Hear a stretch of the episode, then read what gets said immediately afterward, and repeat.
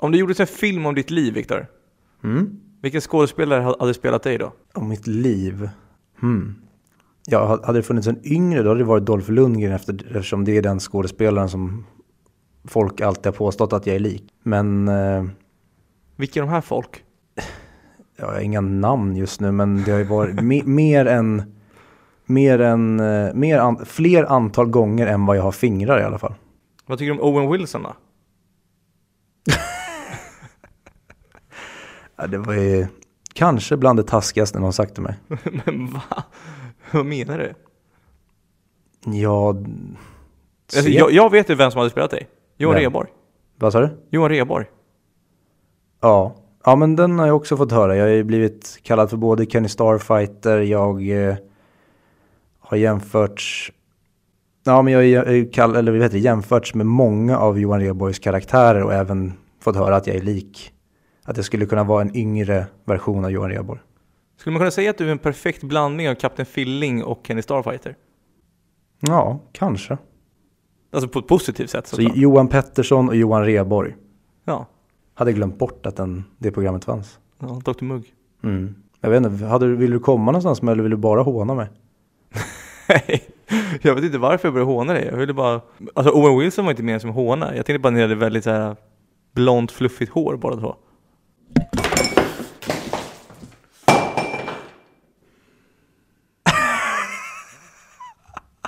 alltså jag orkar inte. Mm. Fredriks eh, mickskydd ramlade precis av och eh, i, när det föll av från micken så drog det med sig kaffet ner från bordet ner i golvet så att allt kaffe ligger nu på golvet. Live reporting from 100 Mic Studio. Out.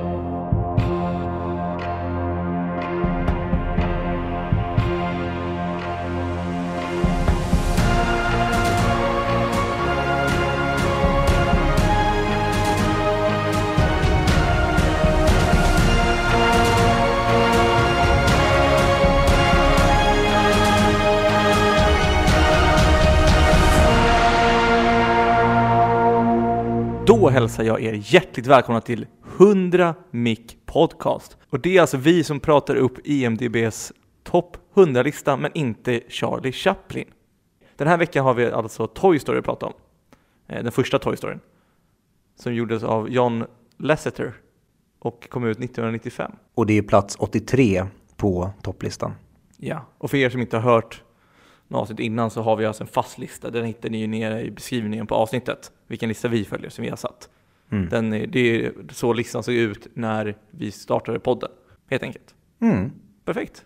Hur mår du? Jag mår väldigt bra efter att ha fått bevittna i, på första parkett när du eh, ser ditt mickskydd falla av micken ner på din kaffekopp, välta kaffet ut över bordet, ner över hela golvet. Det var för bra planerat slapstick. Hur mår du? Eh, bra, nu, nu, är jag, nu har jag vaknat till. Jag var lite trött när jag kom in till podden. Det är ändå Mm. söndag kväll. Man är lite trött. Jag älskar att det, det skedde i samma stund som du, jag sa att du hånade mig och du försökte berätta att Owen Wilson hade ju fint fluffigt blont hår. Och då var det som att Gud, ja det var, vad heter det, Deus ex machina skedde. Gud straffar somliga med detsamma. Är det Mm? Gud, God intervened. Ja, ja det, det är som det är helt enkelt. Jag har inte något mer att tillägga på det. Det var, det var roligare att vara här tror jag än att lyssna på dig. Mm. Eller hur? Vad vet jag? Hur som helst, ska vi gå på din, eh, din quiz? Du, du har en quiz idag hoppas jag va? Vi ska ju spela Vem är vi på väg? Vem kan det vara? Den eviga bäten om vad det är vi ska leka för någonting. Men ja, det är ju min tur att hålla i leken så att eh, gör dig redo, spänn fast säkerhetsbältet för nu åker vi. Vem är vi på väg? Till. 10 poäng. Jag är född i Concord, Kalifornien och är en av vår tids mest klassiska skådespelare, regissör, manusförfattare och producent. Jag har två Oscars under bältet. Dessa lyckades jag knipa åren efter varandra. Jag är en avlägsen släkting till Abraham Lincoln. Jag hatar att jag inte kan ta en enda på tian. Men det är alltså den här, det, åh, jag märker ju nu när jag läser upp den att det är Det är inte helt, jättelätt. helt omöjligt om man inte känner till just Oscarsdelen. Ta åtta pengar då, tack. Åtta poäng i Vem är vi på väg? Jag är en av två manliga skådespelare som har medverkat i sju filmer som var för sig dragit in över 100 miljoner dollar. Den andra och jag bär samma förnamn. Jag har medverkat i fyra filmer som regisserats av Steven Spielberg. Den första år 1998. Jag älskar att jag sa innan. Gör det här lite lättare, Viktor. Det är asvårt. Eh, jag måste ta sex poäng. Alright, sex poäng i Vem är vi på väg? 2002 jagade jag Leo över hela världen. Samma år regisserades jag av Sam Mendes i rollen som Michael Sullivan. Jag och frugan var några av de första, kanske de första kändisarna, som gick ut och meddelade att vi hade smittats av pandemin som just nu råder i världen. Jag har i fyra långfilmer spelat en av vår tids mest älskade poliser och gjorde det senast förra året. Ja, jag drar i alla fall och jag gissar på... Mm. Du får är- bi- bipa allt det där.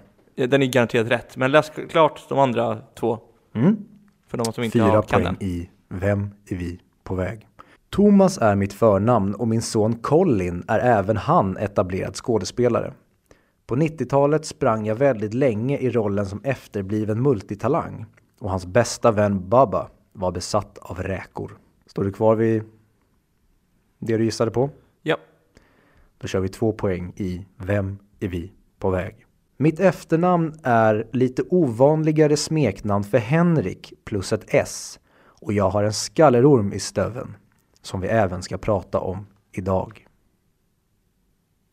Och du Fredrik gissade på Tom Hanks. Tom Hanks. Vem är den andra Tom? Tom Cruise. Ja, är- det alla Mission Impossible eller som har dragit in så mycket pengar? Alltså, alla hans filmer blir väldigt framgångsrika ekonomiskt vad jag... Ja men för han hade väl jättemånga där på rad, eller på rad, på rad, alltså när han var verkligen the top of the top of actionhjältar.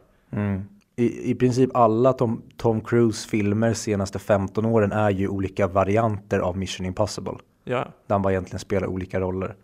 Eller de byter namn på Ethan Hunt helt enkelt. Inte en av mina favoritfilmserier, men och de första filmerna minns jag som väldigt bra, men jag har inte sett dem på jättelänge.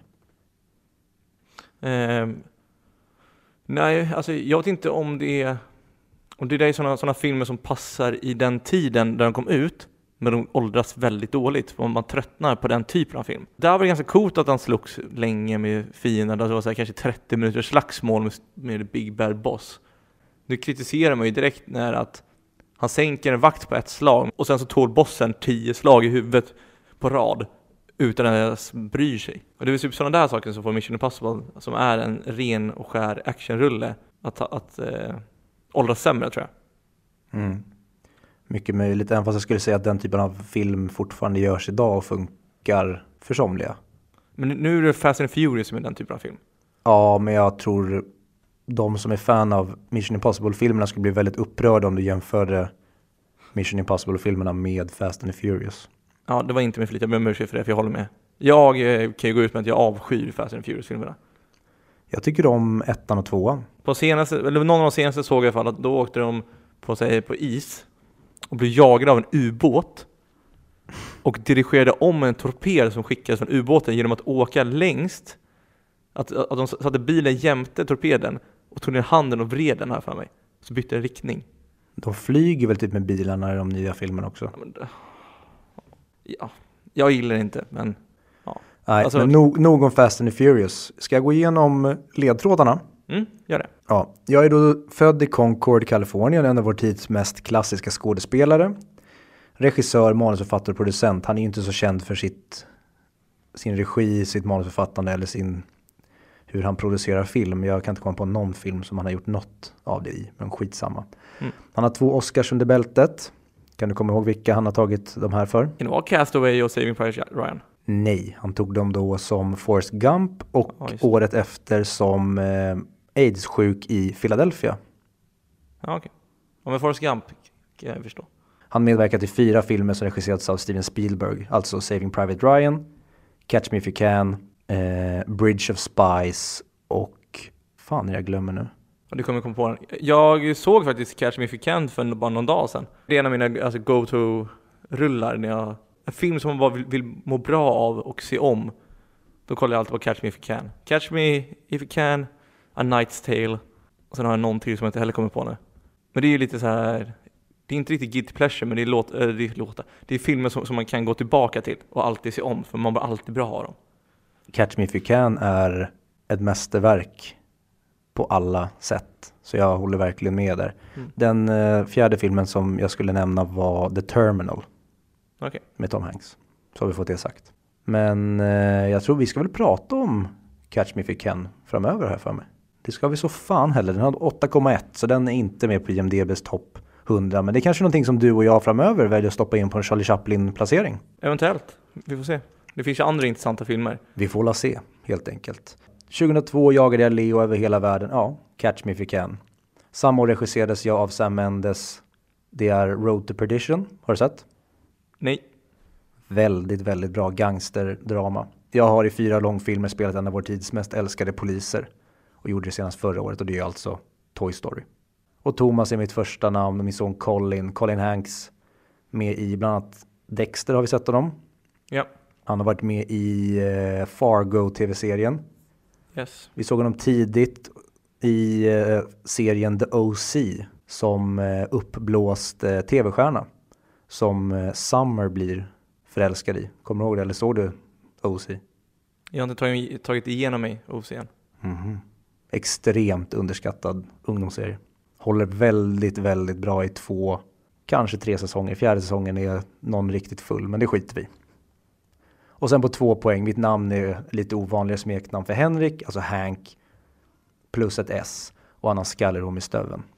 Jag har aldrig att, hört eh, någon Henrik kallas för Hank. Har du inte hört det? Nej.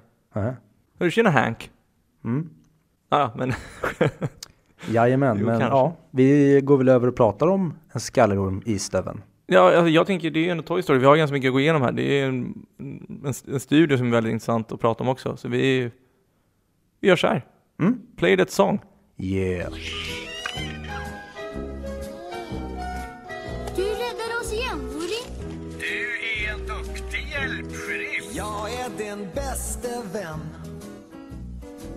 Jag är din bästa vän Kom, så samlar vi ihop boskapen När din väg känns tung att gå När du är mycket långt från din trygga vrå Vi använder bilen När du är ensam ska du tänka på Att jag är din bästa vän! Ja, jag är din bästa vän Då är vi tillbaka igen och det är dags att prata om Toy Story. Den klassiska filmen som jag tror de flesta har sett. Det är väldigt få personer som inte har lyckats eh, ha Toy Story på VHS kassettband eller har sett den på ett eller annat sätt. Jag tror inte den behöver någon presentation. Men du, du som gillar lite så här regissörer och sånt där. Vill du berätta lite mer om han som har gjort den? John Lasseter? Ja. Eh, jo men absolut. Och det vi kan börja i är ju att eh, Pixar då som har gjort eh, den här och några andra helt okej okay rullar eh, skulle nog kanske säga den studion i världen som har hållit högst nivå. Studion i världen som har hög, högsta lägsta nivån helt enkelt. Ja, vi kan ju egentligen börja med att eh, ja, dra igenom. John Lasseter hade en idé om eh, vad som händer när vi människor har lämnat rummet. Vad händer med våra leksaker? Han trodde alltid när han var liten att leksakerna vaknar till liv och lever sina egna liv när man själv inte är där och tittar på. Så att han eh, tog fram en idé kring det här och eh, pitchade den då för Steve Jobs som vid det här laget hade köpt Pixar av Lucasfilm för 10 miljoner dollar och eh, kom då till Steve Jobs som då ägde det här eh, ja, animeringsföretaget. De sysslade egentligen med eh, animering i datorer. Så de var inte in, ingen inriktning för fem öre när det kom till film.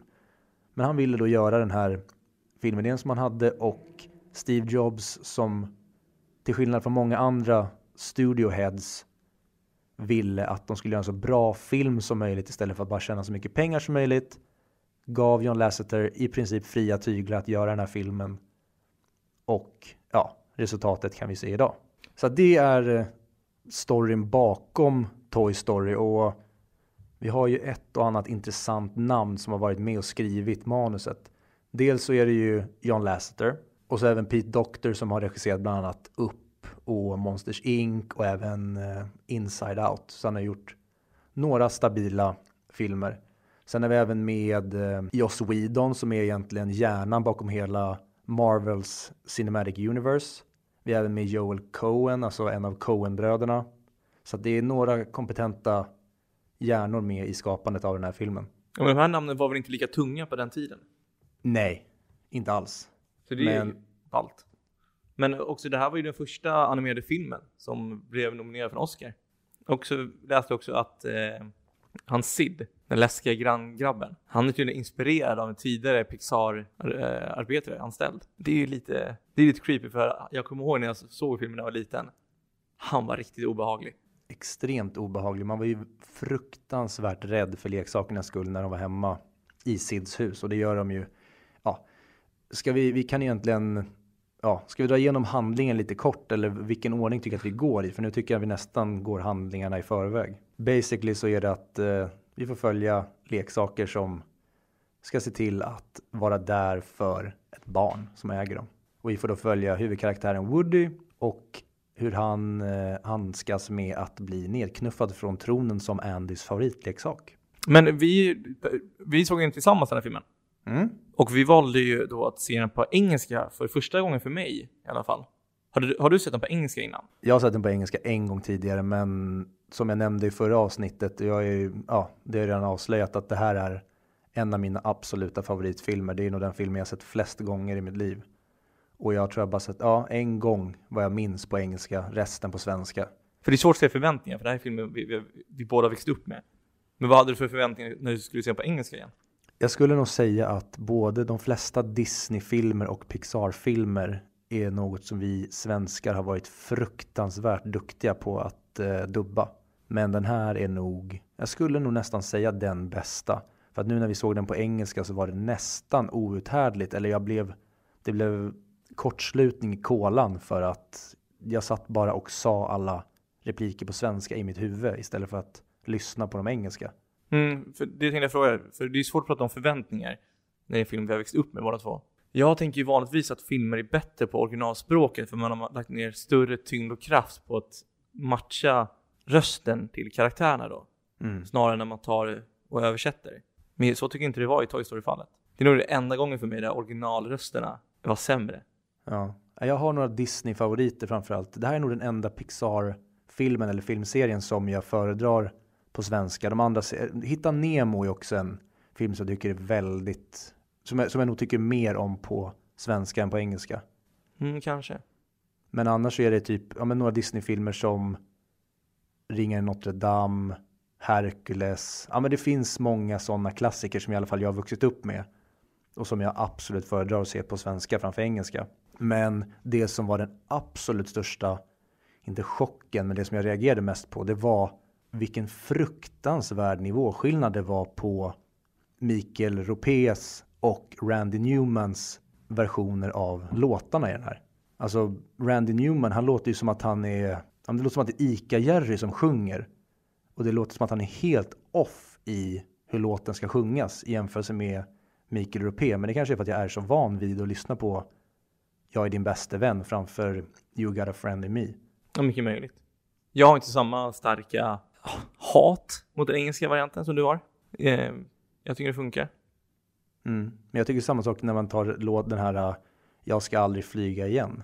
Den tycker jag är så väldigt mycket bättre. Och även låttexten, den, den, den blir mer klockren för ett barn. För att den är tydligare i den svenska översättningen. Att jag är din bäste vän är ju det Woody är.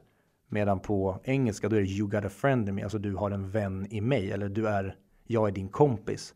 Det blir starkare. Samma sak med att han i Jag ska aldrig flyga igen. Den är ju, den amerikanska originaltiteln är ju I won't go sailing again. Och där blir den ju tydligare för barn i och med att på svenska sjunger han Jag ska aldrig flyga igen. Ja, jag håller med. Och du har ju verkligen sagt vad du tycker om filmen. Du, du älskar ju den. Ja, alltså för, det här är en av, en av mina favoritfilmer. om det är någon film som, om jag någon gång sitter och är riktigt deprimerad och hatar allting, då vill jag att människorna som tar hand om mig sätter på Toy Story, för det är nog den bästa medicinen för att vända. Den, den får mig alltid på humör. Ja, jag tycker den är bra. Du tycker att den är bra? Men det är inte min favoritfilm som du pratar om. Nej. Så vi är inte på riktigt samma nivå. Nej. Men det kommer vi komma in på lite senare. Ja, innan vi går in på mer om filmen så vill du prata först om Pixar eller sen om Pixar? Alltså jag har ju pretty much gått igenom det om Pixar som jag ville prata om. Jag drog det igenom det lite Ja. snabbt, men jag vill prata lite om Pixar också, för det jag tycker det är väldigt intressant. För det var precis som du sa innan, det är ju nog den studion som har högst lägsta nivå. Och den, alltså, om man bara tittar på listan vilka filmer som den har gjort. Eh, alltså börja med Toy Story, Bugs Life, Monsters Inc, Hitta Nemo, The Incredibles, Ratatouille, Up, Toy Story och så vidare och så vidare. Men min favoritfilm från Pixar är en film som vi, som vi kommer att prata om lite senare också. Som är nog min favorit animerade film. Det är Wall-E. Har du sett den? Ja. Men jag, jag ska inte avslöja vad jag tycker om den, så vi sparar det tills avsnittet när vi ska prata om den. Vi sparar det. Men jag tycker det var intressant att kolla igenom alla, för det är ju verkligen tunga namn som du sa innan också. Men nog om Pixar, eh, Toy Story. Du som älskar filmen, vad, varför älskar du den? Vad tycker du är bra? Kort och gott, det är den perfekta, ska man frasera det? Det är den perfekta filmen för ett barn med livlig fantasi. När du har gått ut i ditt rum så vaknar dina leksaker till liv och lever sin, sitt egna liv.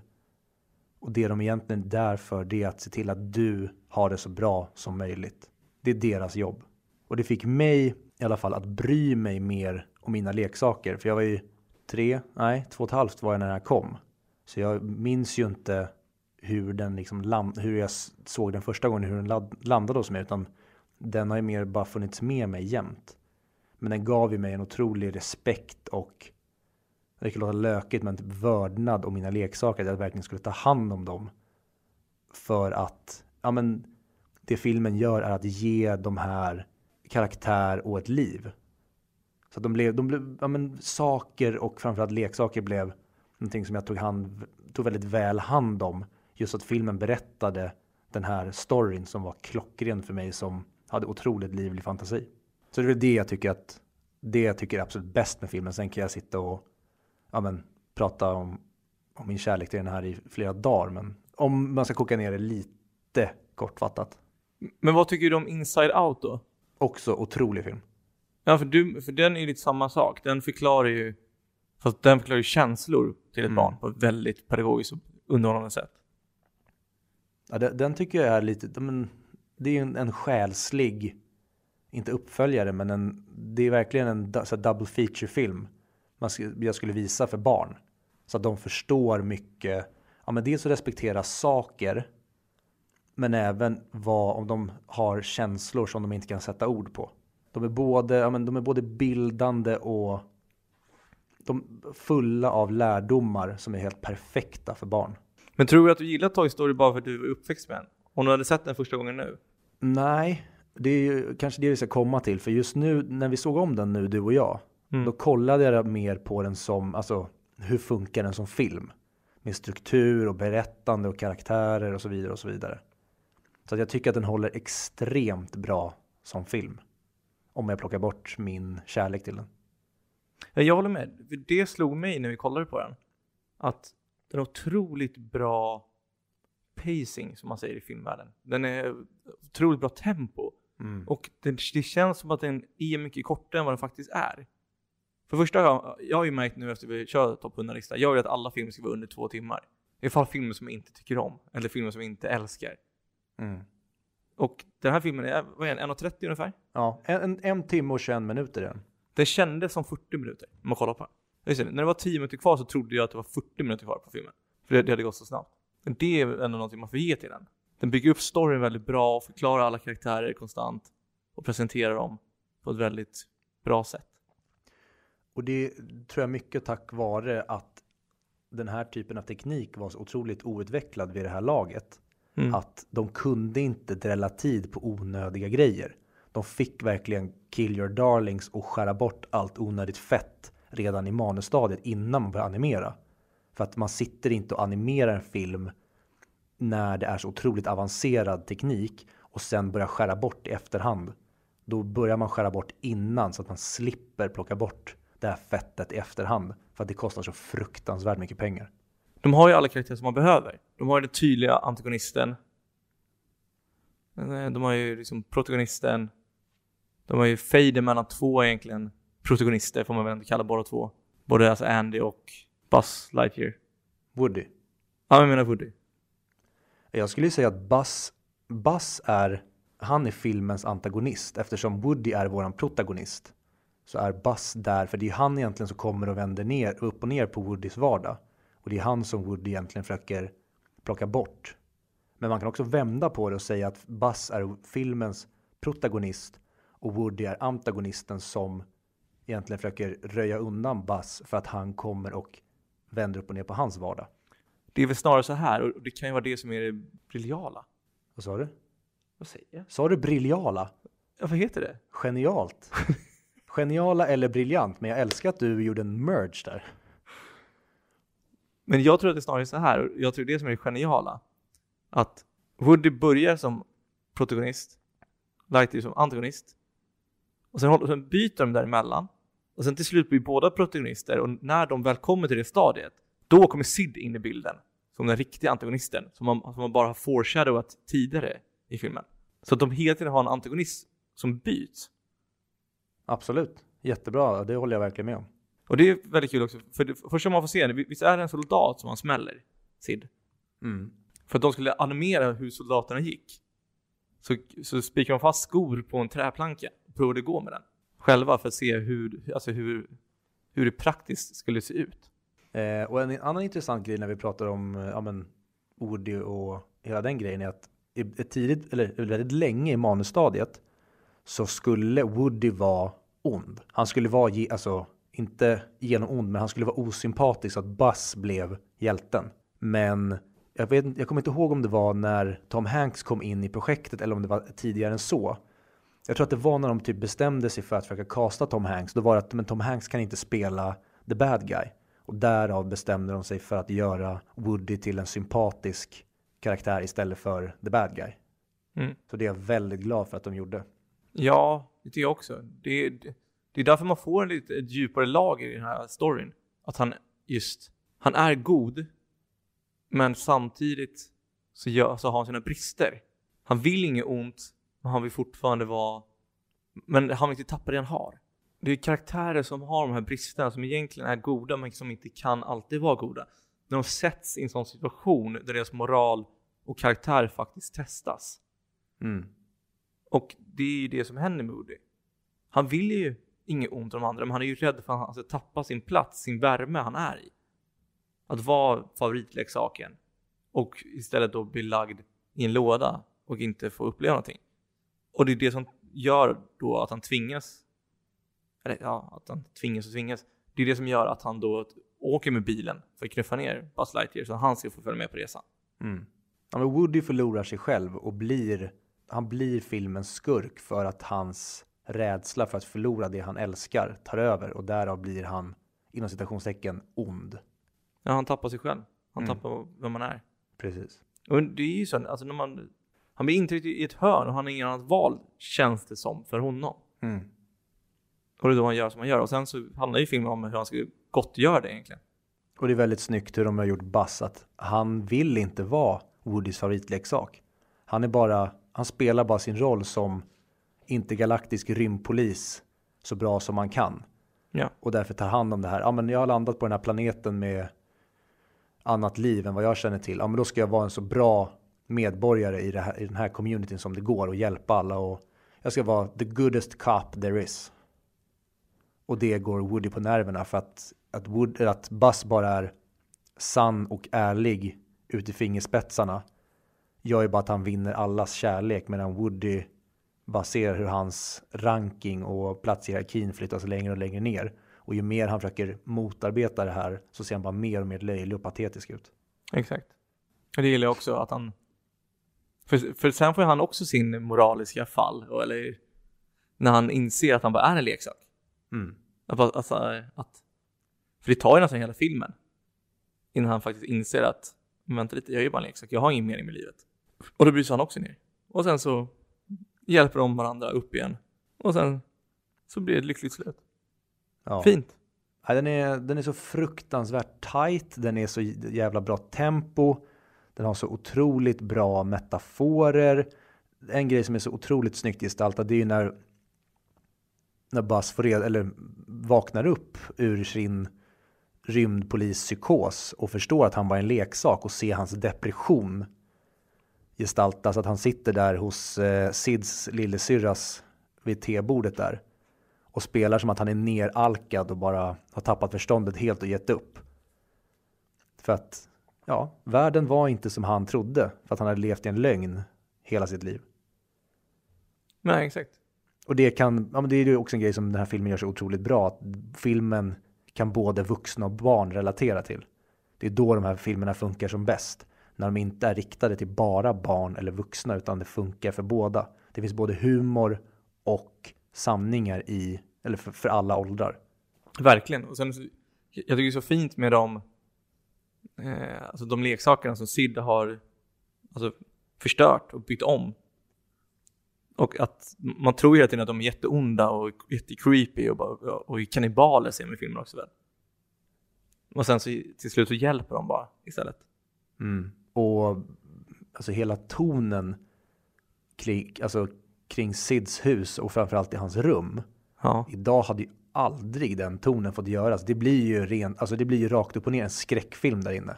Jag tycker att filmen var obehaglig nu när vi kollar på den till och med. Ja, och älskar alltså designen på inte bara inte bara Andys leksaker, men det, det säger sig självt i och med att alla i hela Andys ensemble har blivit klassiska leksaker på riktigt efter den här filmen. Men även hur de har designat Sids leksaker. Att de har tagit riktiga klassiska leksaker och ja, men bytt ut lite kroppsdelar på dem för att se, få dem att se liksom deformed ut. Jag tycker att, att både designen och animationerna för leksakerna håller. Men jag tycker inte människoanimationerna eller designen håller. Nej, jag, ty- jag, tycker egentligen, jag tycker allt håller i filmen idag.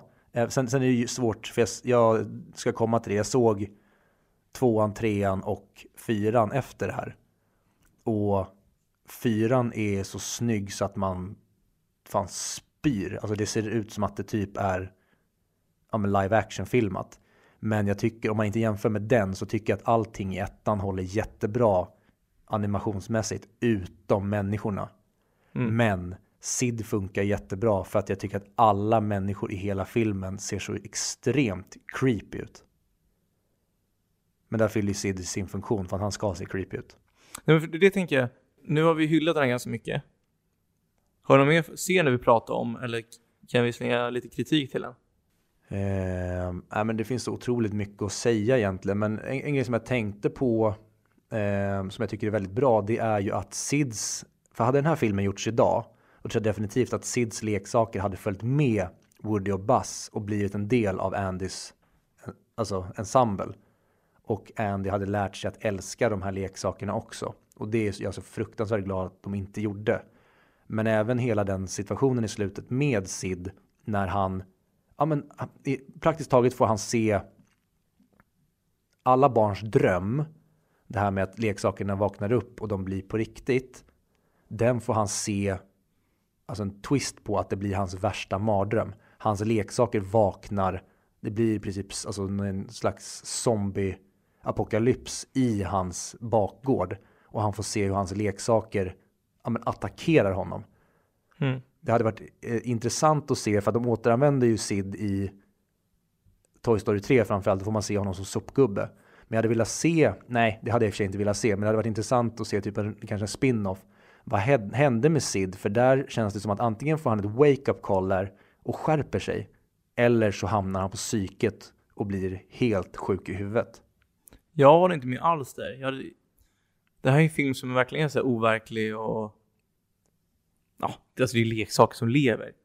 Jag vill inte se hur de karaktärerna reagerar när han ser... Alltså, jag vill inte se hur, hur, det som du sa nu, alltså en spin-off på Sid. Hur han, hur han förändras efter det där. Men det hade varit kul att bara få se det som en rolig spoof eller någonting. Det kan ju vara att det är någon oberoende som gör den som inte ens har med Pixar att göra. Men det hade varit kul att se.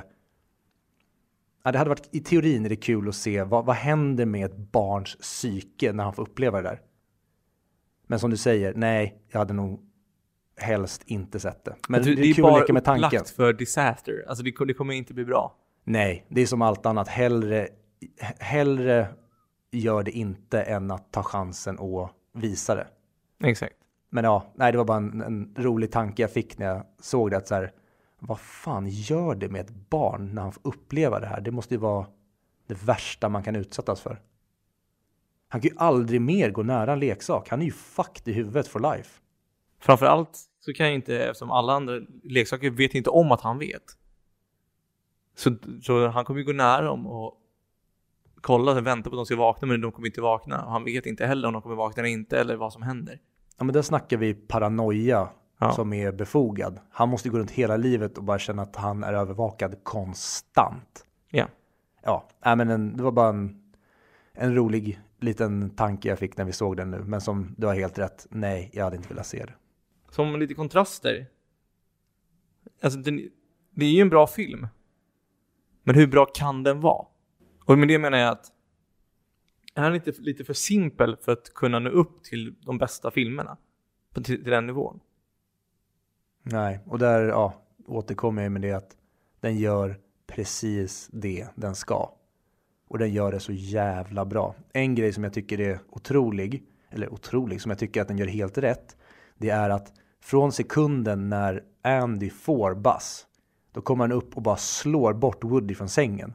Precis som barn gör. De har inte någon invägningsperiod där de funderar på, hmm, jag älskar min gamla leksak lika mycket och sen så blir det liksom att det försvinner mer och mer till slut så blir det att äh, jag lägger den i lådan. Från sekund ett när man får någonting som är mer intressant, då är den gamla som bortblåst och då bara slänger man bort den. Och det gör de så jävla bra i filmen när han kommer upp där och bara sopar Woody från sängen. Nu är det Buzz som gäller, nu är det rymdleksaker och sen byts allt cowboymässigt i rummet ut till rymdgrejer. Sådana saker som exempel är, där spelar den rätt på varenda pianotangent. Jo, men du kan ta en reklamfilm eller en kortfilm på fem minuter och säga jo men den gör precis det den ska göra. Men bara för det så, så förtjänar den inte en plats på topp 100-listan. Nej, men den, den, just den här storyn är ju, den är unik. Den tar fram karaktärer som är, ja men varenda karaktär i den här filmen kan du i princip beskriva hur den är. Nej men om jag berättar, om jag säger så här, kan du, hur, hur är Rex? Han är en dinosaurie. Ja, det är vad han är, men hur han är. Hur han är? Ja men han är väl lite så här. äh, han är glad men fortfarande lite nojig. Ja, han är nevrot. Alltså, min, är poäng, min poäng är att i, i, alla karaktärer har så otroligt tydliga personlighetsdrag. Ja. De har lyckats att sätta varenda karaktär, varenda miljö, varenda liten hand, alltså vad säger man, varje grej som driver storyn framåt är väldigt bra skriven. Ett exempel är den när de ska ta sig förbi Gegga, Sids hund, när de ska ta sig över till andra rummet. Då fastnar Woody med sin eh, ring som han drar i för att han ska prata i trappräcket. Eh, och där är jättebra. Där får vi igång nästa. Liksom, där forcerar vi fram nästa händelse i filmen. Och de löser alla de bitarna så jävla snyggt med hur filmen är strukturerad. Jo, kanske, men jag tycker fortfarande att filmen är för simpel. Jag tycker den är bra, men för att nå fullpottare för mig, eller för att nå den bästa filmen någonsin, så är den för simpel. Och det, det är det jag menar, den kan inte, den har, alltså, den kan inte fylla i alla kriterier, för den saknar, Vad, sak, vad för dig, vad, vad är det den saknar om du har några kriterier som den ska fylla i? men att den just är för simpel. Att det är, alltså, det handlar om, om några leksaker, okej nu kommer jag, nu kommer jag försimpla ner den här, tog för mycket känns det som. Nej men det, det är för enkel story, det är för, alltså, det handlar om två leksaker som vill vara, ena, ena leksaken vill vara alltså, favoritleksaken. Den andra tror att den inte är en leksak utan den är en rymdpolis. Och sen så råkar den, den första leksaken knuffar ner den andra och sen så måste, då blir de andra leksakerna arga på den. Och då måste du hämta tillbaka den rymdpolisen. Och förvisa att, ja men vänta nu, jag, han, han är inte död, han lever fortfarande. Och så får man följa deras äventyr när de ska ta sig tillbaka. Alltså jag tycker inte den här filmen är, är simpel någonstans. Bara om du alltså, kokar ner, den, den börjar med att alla ska hitta en flyttkompis. Och sen så är det Andys kalas. Och sen så när alla börjar förstå att Woody är avundsjuk, Woody förlorar sin plats i hierarkin. Och sen då när vi kommer till twisten där, där Woody ja, men, gör sig av med Buzz. Då har vi redan byggt upp så att alla karaktärer förstår att Woody har gjort det här för att vi har märkt så tydligt innan att han är avundsjuk på Buzz. Det är, jag tycker att den, den är så otroligt komplex den här filmen.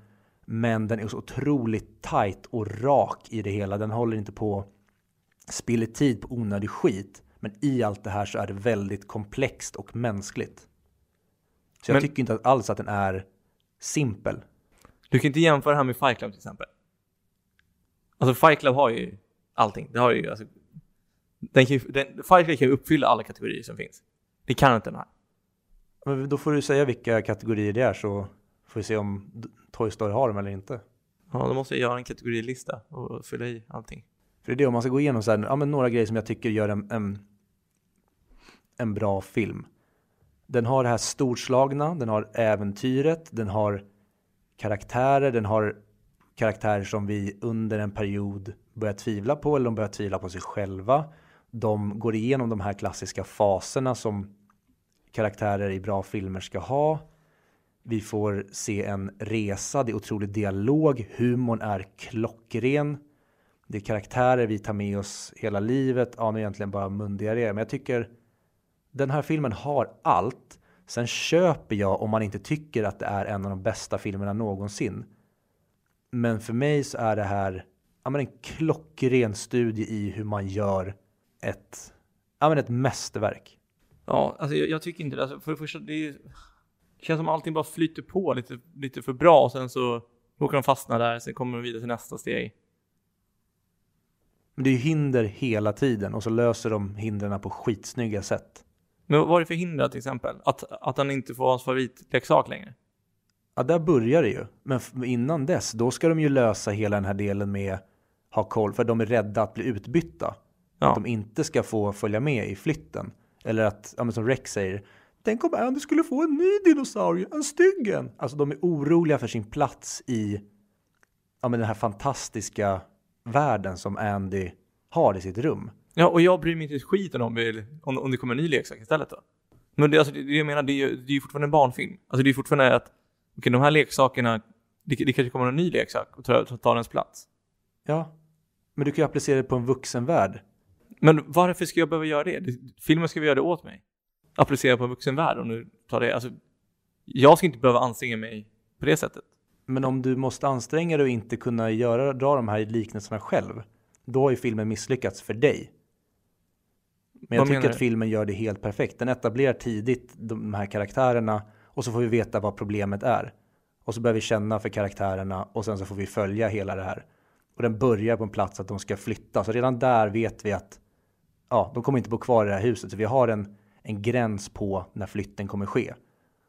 Och där är också en tidsram sen när Woody knuffar ut Buzz, de åker till Pizzaplan och ska ta sig tillbaka. Vi får ja, men en kamp mot klockan. Den, den har så mycket, den här tycker jag. Ja, och sen så kommer det ut en, en person som tror att den kan skjuta laser, vilken uppenbarligen inte kan. Och håller på att trycka på klistermärke som uppenbarligen inte rör på sig. Ja, Det är det jag menar. Alltså, den, är, den är för simpel för att vara en maxpoängare för mig.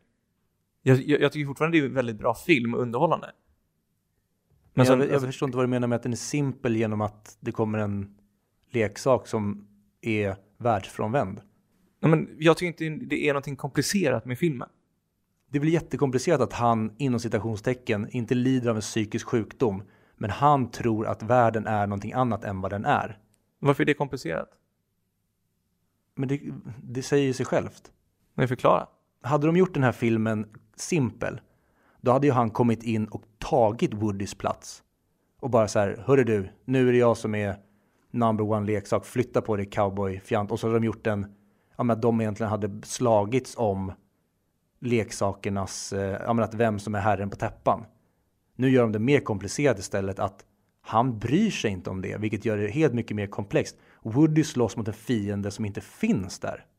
För Buzz vill inte slåss mot honom. Buzz blir bara herren på täppan genom att vara sig själv. Vilket han inte är, för han är inte rymdjägare. Men han spelar rollen för att han tror att han är det. Och sen så gör de det briljant genom att hela hans världsbild vänds upp och ner när han kliver in i Sids föräldrars rum och ser reklamen på sig själv. Aha, vad är det här? Nej, men det här kan inte stämma. Jag går ut, det är klart jag kan flyga. Och så misslyckas han med det och där krossas hela hans världsbild. Ja, och då blir det så här klyschigt att han ska sätta sig ner och bli en alkis, inom cit- citattecken. och, Alltså, ja. ja, alltså ju- det, det där, jag, ja, jag vet inte vad jag ska säga. Det är bara, det, jag tycker inte du har någon grund att stå på med det där. Nej, men alltså, det blir ganska förutsägbart att han kommer bryta ihop och sätta sig ner och dricka te. Men syrran har ju hittat honom och satt honom där. Och han bryr sig inte, han sitter bara kvar för att han är knäckt. Ja, exakt. Men det är det jag menar, att han bryter ihop på det sättet och inte bryr sig längre. Men vad ska han göra då? Vet inte. Nej, det är det, de, de löser så jävla bra. Ja, jag tycker inte att det är så pass bra som du tycker. Det är det. Alltså, det är det. Storyn är ju för simpel. För, de har ju gjort en simpel story och de har gjort det så bra man kan göra den. Ja, och jag håller inte med om att den är simpel. Nej. Alltså för mig är det... Alltså, Jag tycker jag förklarat nog varför den inte är simpel. ja, men där håller vi bara, bara inte med varandra Nej, okej. egentligen. Då Om, behöver du inte göra det. Varför? Alltså för mig är det så att det är en animerad barnfilm. Det kan inte vara den bästa filmen som någonsin har gjorts. Nej, jag har aldrig sagt att det är den bästa filmen som har gjorts. Så bra som den någonsin kan bli. Och de gör allting rätt. Och mer än så. Och det tycker jag att den visar genom att den har satt sig, alltså det har blivit liksom ett populärkulturellt fenomen. Och följt med generationer och även barn som ser den idag. Jag visade den här för min eh, sambos systersöner. Ja. Och de blev också hooked direkt. Och där var också bevis på att den står liksom the test of time. Men eh, om inte du håller med, fine. Men jag, Och det är där vi skiljer varandra. Jag tycker inte det är den bästa barnfilmen heller. nej. Eh, vilket jag sa tidigare på den. Eh. Ska vi diskutera mer eller ska vi bara nöja oss att vi inte tycker samma sak om den här och, och nej alltså, jag vet inte hur mer, mer jag kan, kan säga. Men jag kan ju bara dra jämförelsen till för jag pratar gärna om tvåan, trean och fyran lite grann. Men om man drar jämförelse till fyran som är allting som den här filmen inte är. Den försöker vara någonting komplext. Den försöker göra allting så otroligt mycket mer komplicerat och ta de här, istället för att den går rakt fram filmen och så bygger vi upp hinder på vägen så försöker den ta massa zigzagvägar och göra karaktärerna till mer än vad de är. Den snurrar bort sig själv och blir någonting som den vill vara men som inte klarar av att vara och det är precis den här filmen, eller det Toy Story 1 inte gör. Ja, jag håller med. Alltså, fyran, alltså det, det känns som fyran hade kunnat vara Toy Story om, om de gjorde en, alltså, om de gjorde första Toy Story idag så hade det kunnat vara fyran. Ja, och Utan jag fanns. hatar den filmen. Jag såg om den och det, för mig finns det bara tre Toy Story och det är en av de bästa trilogierna som har gjorts. Men när de, jag, först, ja, jag förstår ju varför de gör fyran, för att du ska göra det för en ny generation, du ska ta bort gamla leksaker, ta in nya, men den gör alla fel som den kan göra och den är så fruktansvärt dålig. Plus att den förstör karaktärerna som vi älskar, som de har byggt upp under tre filmer och fått oss att bry oss om. Ja, jag, jag orkar inte ens prata om fyran för den är så jävla dålig. I fyran för dig, det är ungefär Star Wars Episod 8 för mig. För som du säger, jag har ju svårt att sätta ord på exakt vad det, är, vad det är som får mig att inte uppskatta den lika mycket som du gör. Toy Story. Så jag, jag kommer att ta det som en, en hemläxa också och ta upp det senare igen i podden. Och Mm. analysera det, se den en gång till och sen verkligen se efter vad det är som jag saknar. Om det just är att det är, är en barnfilm, som är, så att det är det jag menar med att den är för simpel. Det är därför jag får den känslan. För själva storyn som vi pratade om innan, det där med att de byter mellan protagonist och antagonist. Det är ju fortfarande otroligt tycker jag. Och det var ju sånt som jag själv inte ens hade tänkt på, just den grejen. Ja. Men det gör ju bara filmen ännu bättre för mig. Ja, men som sagt, alltså, det blir ju som att vi blir motståndare nu, när vi, när vi har dis- diskuterat filmen. Men det kan snarare vara att du sätter en 9 och jag, och jag sätter en 8 på den. Det, det är inte som att jag tycker den är tvåa och, och du är 10. Mm. Men det blir så när vi ar- argumenterar mot varandra. Men det var också svårt. Jag, jag läste på lite om, om kritik på, på folk har skrivit på IMDB. Det är inte heller så mycket alltså, eh, tagbar kritik. Det är mer att jag, tyck, jag tyckte inte om den. Mm. Den föll inte för mig. Och det var någon som skrev att det var, att den var ganska unpleasant i mitten. Jag antar att de menar de här vid Sid. Menar alltså vadå att den, den är otrevlig? Ja, alltså, så som jag tolkar det var så leksakerna kanske såg äckliga ut och allt det där. Alltså det som den ska vara. Mm. Ja, Eh, och då tycker jag att sånt är jobbigt att titta på. Då ska jag kanske inte ska kolla på animerad barnfilm. Nej, men det är ju så. Alltså det, det passar inte för alla. Mm. Men är det någon kritik jag ska ha till den här, då är det väl just det att ja, men den, den har väl åldrats dåligt när man ser till animationerna på människorna. Mm. Sen om man se, ser den här efter man har sett Toy Story 4, då är den ju så jävla ful. Men det går inte heller inte att jämföra med för att tekniken utvecklas i sån otrolig hastighet. Att man kan inte räkna med det. Jag har egentligen inte så mycket mer att säga. Nej, jag känner mig jättenöjd med det här. Jag vill bara, ja men det, även fast Tom Hanks är Tom Hanks och ingen kan väl inte älska Tom Hanks så det blev inte samma sak efter att Björn Skifs inte hängde med i Toy Story 3 och 4. Nej, alltså Tom, eller Tom, Björn Skifs insats som Woody, ja, den, är, den är helt otrolig. Antagligen en av huvudanledningarna till att svenska är bättre än engelska. Absolut, för nu när jag såg, eh, ja men jag såg tvåan på svenska sen och sen trean på svenska. Och ja, det, är, det är jobbigt att lyssna på. Och det är så, sånt jä, det är kanske det mest otacksamma den det mest otacksamma vikariatet i världshistorien att följa upp och få ta över Woody efter Björn Skifs. Mm.